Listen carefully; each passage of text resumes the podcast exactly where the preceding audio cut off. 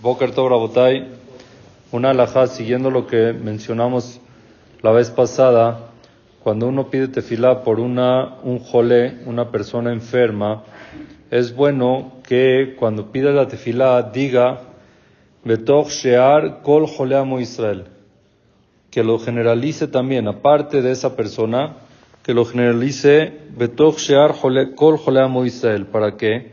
Para unir a los demás enfermos con ese enfermo y por medio de eso la tefilá puede ser que se escuche mejor. Ahora uno se pregunta, ¿qué más puedo hacer? Ya recé, ya dije Teilim. ¿Qué más yo puedo hacer por gente que necesita refuá o necesita tzalá, necesita Yeshua? Entonces está escrito en la Gemara Maseret Rosh página 16, columna 2. Arba de Barim, Mekareim, Gezar Dinos Adam. Hay cuatro cosas que tienen poder de romper el decreto de una persona. ¿Cuáles son? La primera, tzedakah. La segunda, tzeaka, que significa tefil. Tzeaka, que es grito, significa tefilá. La tercera es Shinui Hashem, cambiar el nombre. Y la cuarta es Shinui Maase. Entonces, tzedakah, hay dos opciones. O que el mismo jolé, si está en su capacidad, el mismo enfermo, dar tzedakah ayuda mucho a romper el jardín, o que alguien de acá para refuar de esa persona.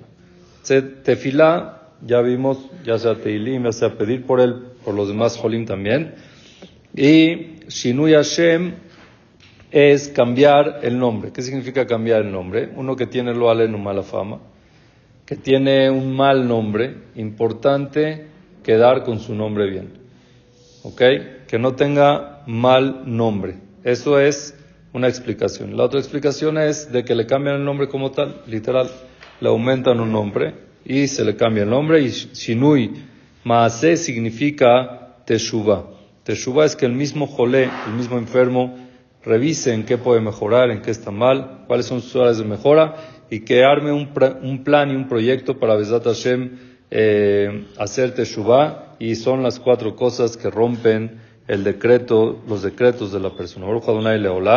Amén, amén.